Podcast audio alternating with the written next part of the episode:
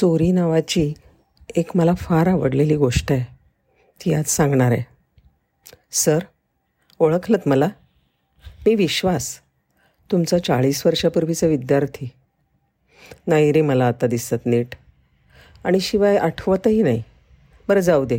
काय करतोस तू आज? सर मी पण तुमच्यासारखा शिक्षक झालो आहे अरे वा! हो का? पण काय रे शिक्षकांचे पगार एवढे कमी? तुला का वाटलं शिक्षक व्हावंसं?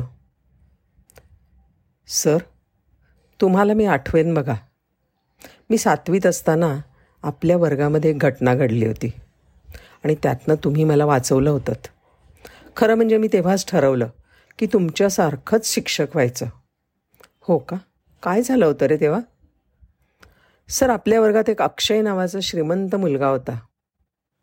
एक दिवस तो घड्याळ लावून वर्गात आला. त्यावेळेला कुणाकडेच घड्याळ नव्हतं.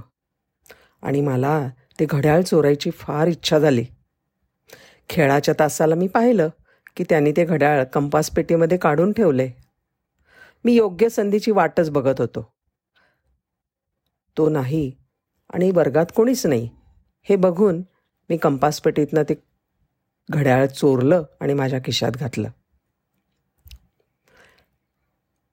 मधली सुट्टी संपली. आणि नंतर तुम्ही वर्गामध्ये आलात. वर्गात ये- आल्याबरोबर अक्षयने तुम्हाला सांगितलं तक्रार केली की माझ्या घड्याळाची चोरी झाली आहे. तुम्ही आधी वर्गाचं दार नीट आतून लावून घेतलात आणि म्हणलात ज्याने कोणी घड्याळ घेतलं असेल त्याने ते परत करावं. मी शिक्षा करणार नाही. माझी काही हिंमत होईना कारण मी जर ते परत केलं असतं तर आयुष्यभर सगळ्यांनी माझी चोर म्हणून हेटाळणी केली असती.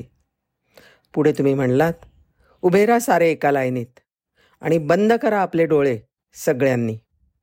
मी सगळ्यांचे खिसे तपासणार आहे. पण कोणीही खिसे तपासणं होईपर्यंत डोळे उघडायचे नाहीत हे मात्र नक्की. तुम्ही सर्वांचेच खिसे तपासत होतात. एक एक एक एक करत माझ्या जवळ आलात. माझी छाती धडधडत होती. तुम्ही माझ्या खिशातनं ते घड्याळ काढलत आणि तरीही उरलेल्या सगळ्या विद्यार्थ्यांचे खिसे तुम्ही तपासलेत. आणि ते झाल्यावर आम्हाला डोळे उघडायला सांगितलं तुम्ही अक्षयला ते घड्याळ देऊन म्हणलात हे बघ अक्षय पुन्हा घड्याळ घालून वर्गात येऊ नकोस. हो आणि ज्यांनी कोणी ते घेतलं होतं त्यांनी असं गैरकृत्य गैरकृत्य पुन्हा करायचं नाही. आणि नेहमीप्रमाणे तुम्ही शिकवायला सुरुवात केलीत.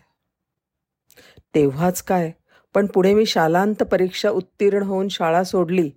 तरी तुम्ही माझ्या चोरीचा ना कधी कुठे वाच्यता केली ना कधी मला तसं दर्शवलं सर आज सुद्धा माझे डोळे पाणावलेत ते आठवून. सर तुम्हाला सांगू का मी तेव्हाच ठरवलं की मी पण तुमच्यासारखाच एक शिक्षक होणार आणि मी झालो सुद्धा. अरे हो हो मला आठवते ती घटना.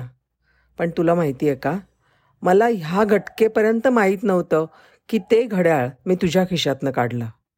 कारण तुमचे खिसे तपासून होईपर्यंत मी सुद्धा आपले डोळे बंद करून ठेवले होते. नमस्कार.